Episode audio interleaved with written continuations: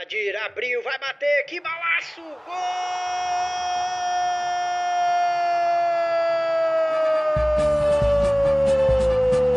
Do Vitória! Uma ilha, um clube. O podcast da torcida Alvianil. Salve torcida Avenil! Estamos aqui no programa número 8, podcast Uma Ilha, um Clube, comigo Arthur Moreira e com o Ricardo Nespoli. Boa noite, Rica. É, mais ou menos boa noite, mas vamos que vamos. Hoje nós vamos falar do material que a revista Série Z produziu, é, um guia para a Série D. É, vamos falar sobre a reportagem que foi feita com a gente no Ela em Campo, blog da Thaisa Cortes. E vamos falar também do jogo, Goianésia e Vitória. Mandando um abraço aqui pro Vitor Monteiro, que comentou o jogo no Maicujo, foi onde a gente assistiu.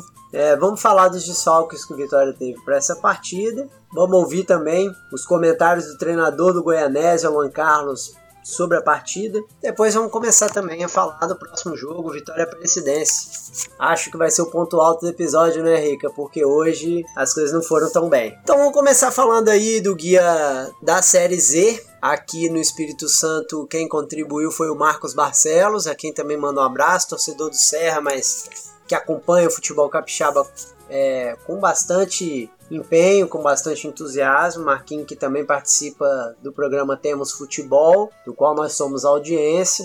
Um grande guia, né, Rica, aí da Série Z, né? A Série Z, né, a revista Série Z já tem feito isso há algum tempo, né? Uma qualidade invejável, assim. Ele põe no chinelo vários é, grupos de imprensa grande aí que estão que não são alternativos, né, que são mainstream aí. Os caras fazem um, um guia enorme, cara, com falando sobre os jogadores, sobre os times. É, assim, muita gente da grande assim, imprensa elogiando, né? Eu vi Exato. grandes perfis, de jornalistas famosos é, elogiando. Inclusive a galera que quiser ver o Vitória tá na página 92, tá realmente um resumo bem legal. É, como Arthur já falou, mas assim, agradecer mesmo ao Marcos, que fez um trabalho muito bom, muito bem feito, apesar de torcedor do Serra, o Marcos fez um trabalho muito bem feito do, do Vitória e tá de parabéns aí. E realmente, assim, é, é desse tipo de material que, que o nosso futebol precisa, assim. De Isso. gente que faça trabalho de qualidade sobre o futebol escondido, né? Que as pessoas não conhecem direito. Muito legal. Justiça seja feita, embora com um pouco menos de fôlego e com uma questão mais voltada aqui para o grupo que, que, nós, que os times do estado estão participando. O Globo Esporte também fez um guiazinho mais sucinto, mas que também vale a pena dar uma olhada. O pessoal tá, também tá se empenhando aí na cobertura. Aliás, o Globo Esporte fez uma série de coisas interessantes, né? Sim. Além de começar, é, a gente falou do Isolô na última, no último episódio. Eles têm feito ah, um- um- notas dos jogadores é, para você poder. Ah, um negocinho lá, um aplicativozinho que você consegue escalar os times. É bem interessante, bem interessante. Muito legal, muito legal. E também tivemos a reportagem, né, Rica, sobre o Uma Ilha um Clube, da Thaisa Cortes. É, agradecer, assim, a reportagem ficou realmente sensacional. Eu acho que ela conseguiu captar, assim, qual é a ideia do trabalho, né? Ficou um trabalho muito bem escrito. Recomendamos para quem quer conhecer, para quem quer saber mais sobre a gente. Acho que é um, é um bom material aí. Olhei outras matérias no blog desde quando ela nos entrevistou e realmente um trabalho também bem legal sobre futebol capixaba que vale a pena acompanhar. Rapaz, é, a qualidade do texto da Thaís, assim, é, é algo de pra aplaudir, assim, em pé, cara. Ela escreve muito bem. E é isso que você falou, ela consegue. é, ela consegue botar no papel o sentimento que a gente tem ao fazer isso daqui e tal. Então, realmente, só temos a agradecer mesmo. A gente já compartilhou nas nossas redes, que tem novidade, né, nas nossas redes sociais, vamos falar depois disso. É, mas, enfim, só agradecer mesmo a Thaisa. Muito bom. Então vamos entrar no assunto, né? Que a gente. Aquele que a gente não queria entrar. Isso. Não desse jeito, né? Não desse Mas jeito. vamos, é, vamos falar aí do Goianese e Vitória, né, Rica? 2 a 0 pro Goianese. O time, vamos, vamos começar pela escalação, né? É, o time entrou com 5-3-2. É, antes de começar, na verdade, cara. Ferrugem. Por favor, Ferrugem. Melhor zagueiro do Brasil. Vou te dizer, cara, que mesmo com esse resultado de 2 a 0 a gente tem um uma zaga que contém o Ferrugem e nos, deixa, nos enche de orgulho. Que jogador, Não, hein? muito bom, muito bom. É até numa. Exatamente o que você falou. No momento que a gente ainda tá de cabeça quente, nós estamos gravando exatamente depois do jogo. Mas é uma coisa que salta aos olhos, assim. O bom desempenho do Ferrugem até numa partida em que a gente perde 2 a 0 assim. É impressionante. É um jogador impressionante, merece a faixa. É realmente, além de, de ser uma liderança do, do elenco, é uma liderança técnica. Nós vamos dar a volta por cima com, com o Ferrugem puxando a fila. Ele mostrou hoje que tem condição de, Vamos lá, então assim, pois é, começando pela escalação, né? Acho que a gente entrou na escalação meio retrancada demais, né? Vamos falar o português correto. Retrancada. Cinco defensores, então assim, né? Os dois laterais, mais três zagueiros, três meias, dos quais dois eram volantes. Né? Sendo que na verdade um dos volantes é zagueiro também, né? Chegou no Vitória com esse ofício, jogou partidas assim, embora já tenha jogado de volante. E o primeiro tempo não podia ser de outro jeito, né? A gente ficou E dois atacantes, sendo que um atacante é meio. Exatamente. Exatamente. Além de tudo isso. Então, assim, um time muito defensivo, assim, é, defensivo demais, assim, passou um pouco do, do que precisava. A gente conseguiu ver que o nível técnico do Granésio não era para isso. Uma outra coisa também que acaba que a gente também precisa questionar, né? Embora a gente tenha aí um espaço aberto para ouvir as pessoas que pensam diferente, ou enfim, que até tenham entendido algum motivo para isso. Era melhor ter começado indo para cima e depois ter fechado a casinha, se fosse o caso, né?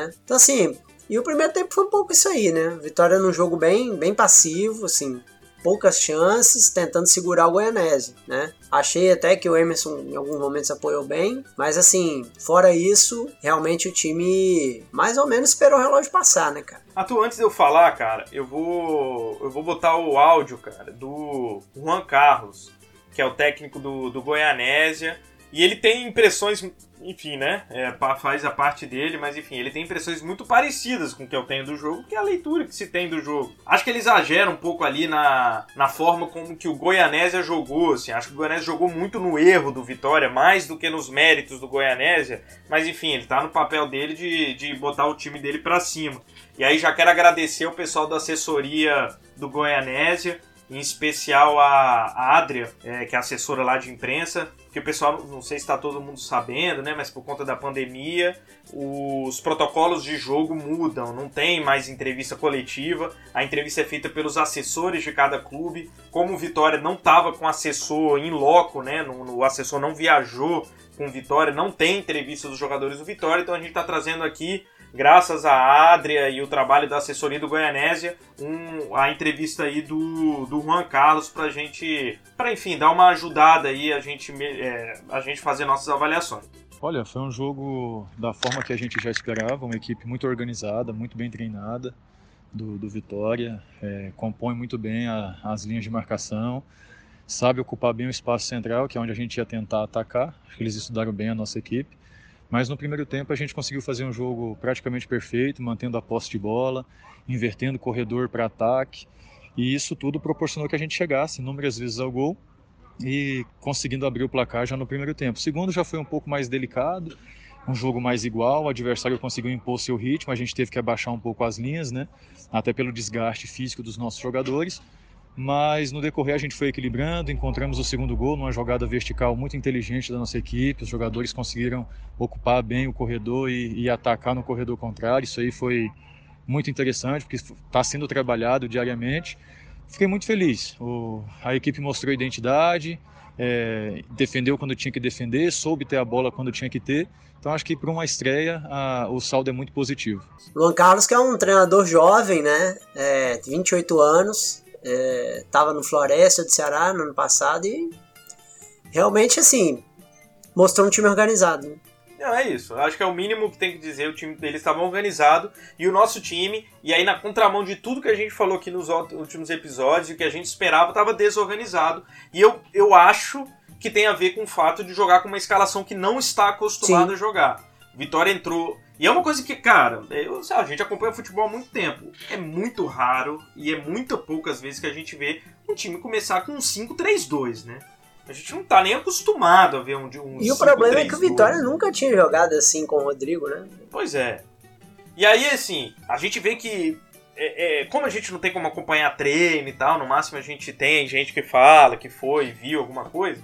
A gente não tem, mas assim, eu achei que, que, que o Rodrigo entrou. E aí eu, eu vou falar, é o primeiro equívoco que eu acho, e acho que tem a ver com a escalação, mas tem a ver com a fase do jogador, é a entrada do Gladstone.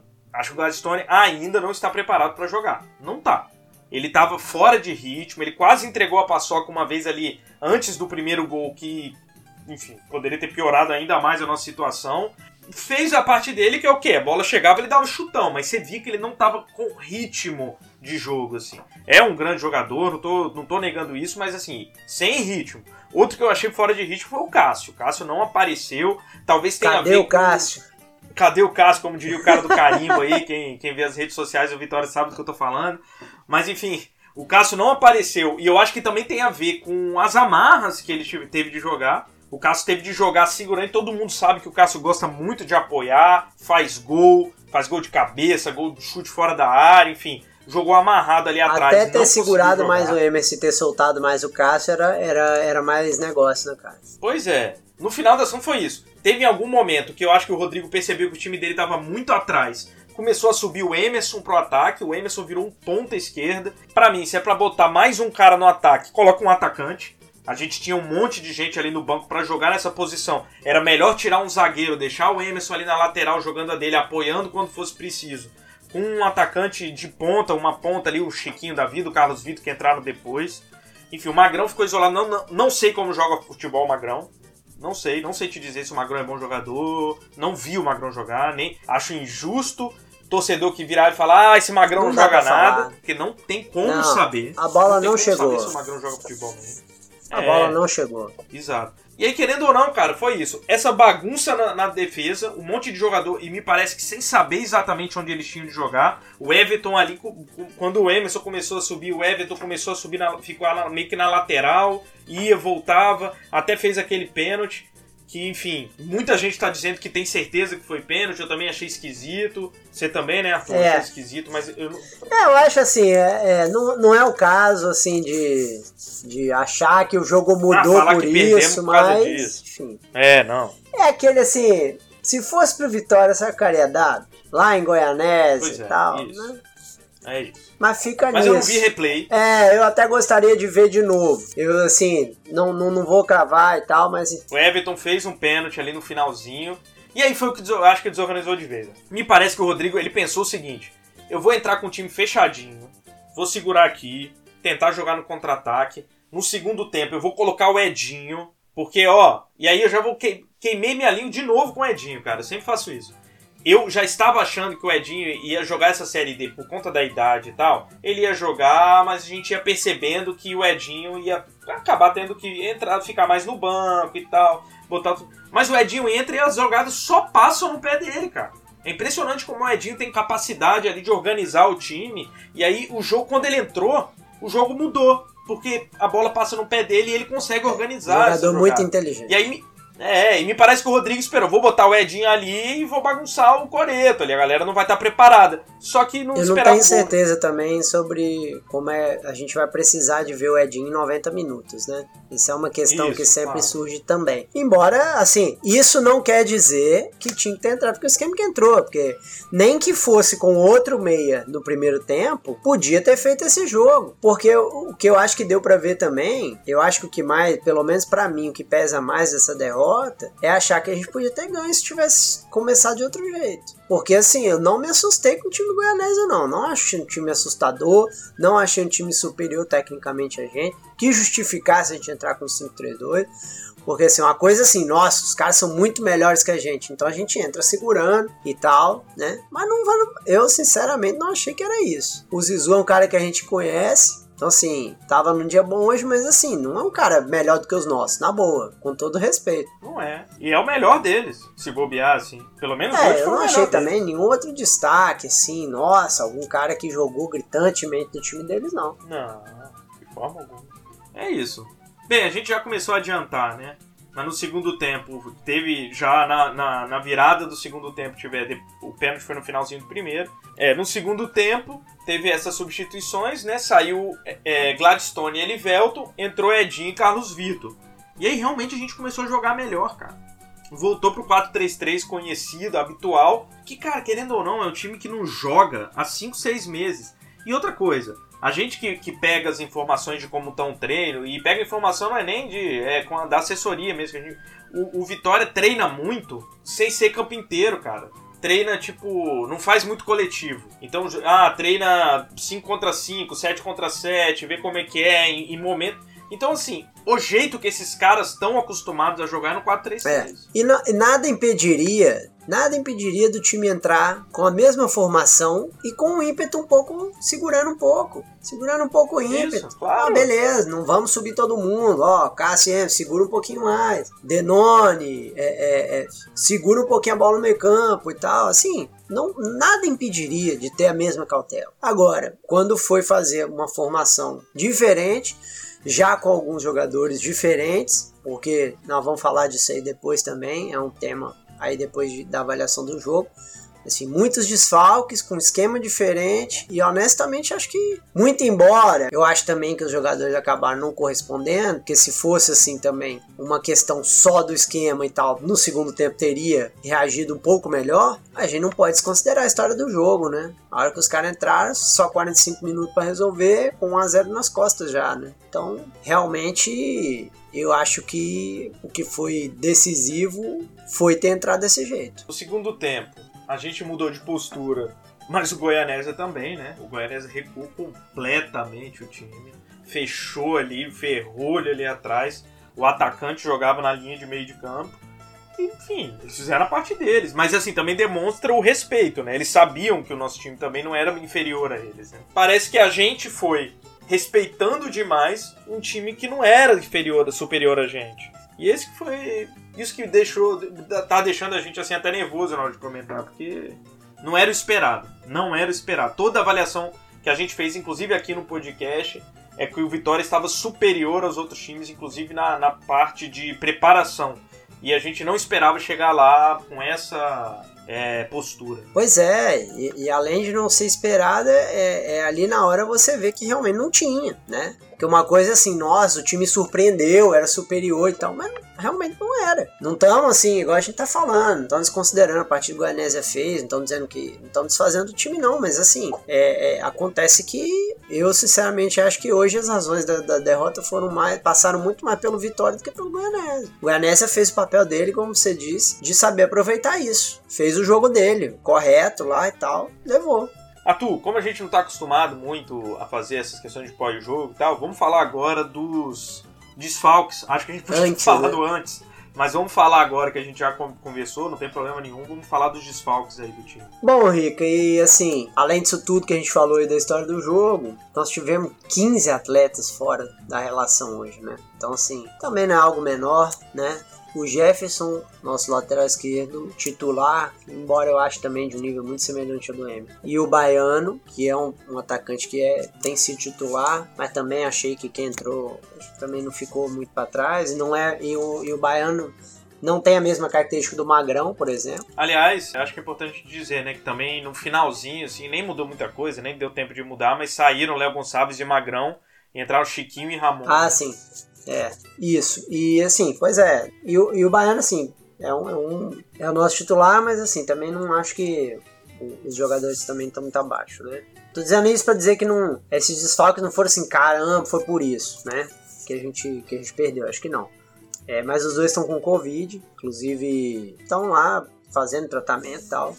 É, quando esperamos que passem bem aí esse período de, de tratamento e que estejam reintegrados aí quanto antes. O Fernando Zanon, Eric Rocha e o Maicon não estão ainda no bid, não estão ainda aptos para jogar pelo Vitória. O Eric Rocha é uma questão um pouquinho mais complicada porque tem a transferência internacional, né? E o Zanon, além disso, também tá com uma lesãozinha muscular. É, e além disso, lesionados, além desses, é, Murilo, Paulo Henrique, Léo Breno, Thiago, é, Igor Pimentel, Vitor Jufo, Tony Galego, Jean Lucas e Edo. E o grafite é o seguinte: eu não, não falei dele junto com o pessoal do BID, porque ele já tá no BID, porém ele não entrou no BID a tempo de fazer o teste. Então, por isso que ele não, ele não viajou com a delegação. Mas são 15 atletas, né? Embora aí, como a gente falou, você possa contar aí no time titular, talvez Léo Breno, mesma coisa do, do Jefferson e, e do Baiano. Jefferson, Baiano e Léo Breno vinham sendo titulares, mas foram substituídos à altura, na minha opinião. Atletas ali de nível semelhante. O, o Thiago, bom segundo volante, mas enfim, também. Faz gol ali, né? Tá sempre presente na área. Mas também acho que não, não, não, não passou por ali,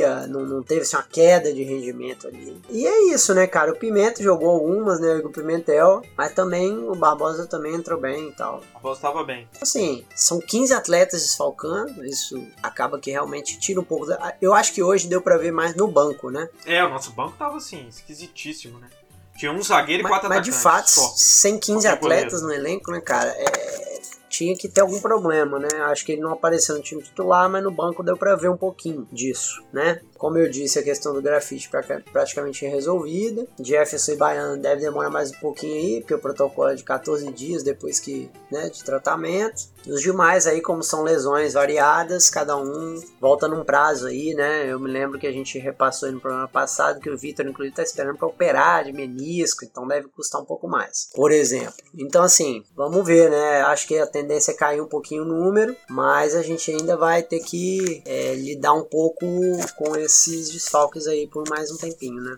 E aí, Rico, vamos falar um pouquinho então do próximo jogo, né? Acho que esse aí já foi, não tem muito mais o que fazer. Acho que agora é aprender com o que aconteceu hoje, né? Principalmente. É o que a gente espera. Acho que isso não apaga o ano que o Vitória vinha fazendo. O ótimo capixabão que a gente veio fazendo. A campanha na Copa do Brasil bem acima do esperado. É, a segunda derrota do ano. Só. É isso. Acho que não é motivo para desesperar. Não é motivo para achar que tá tudo errado.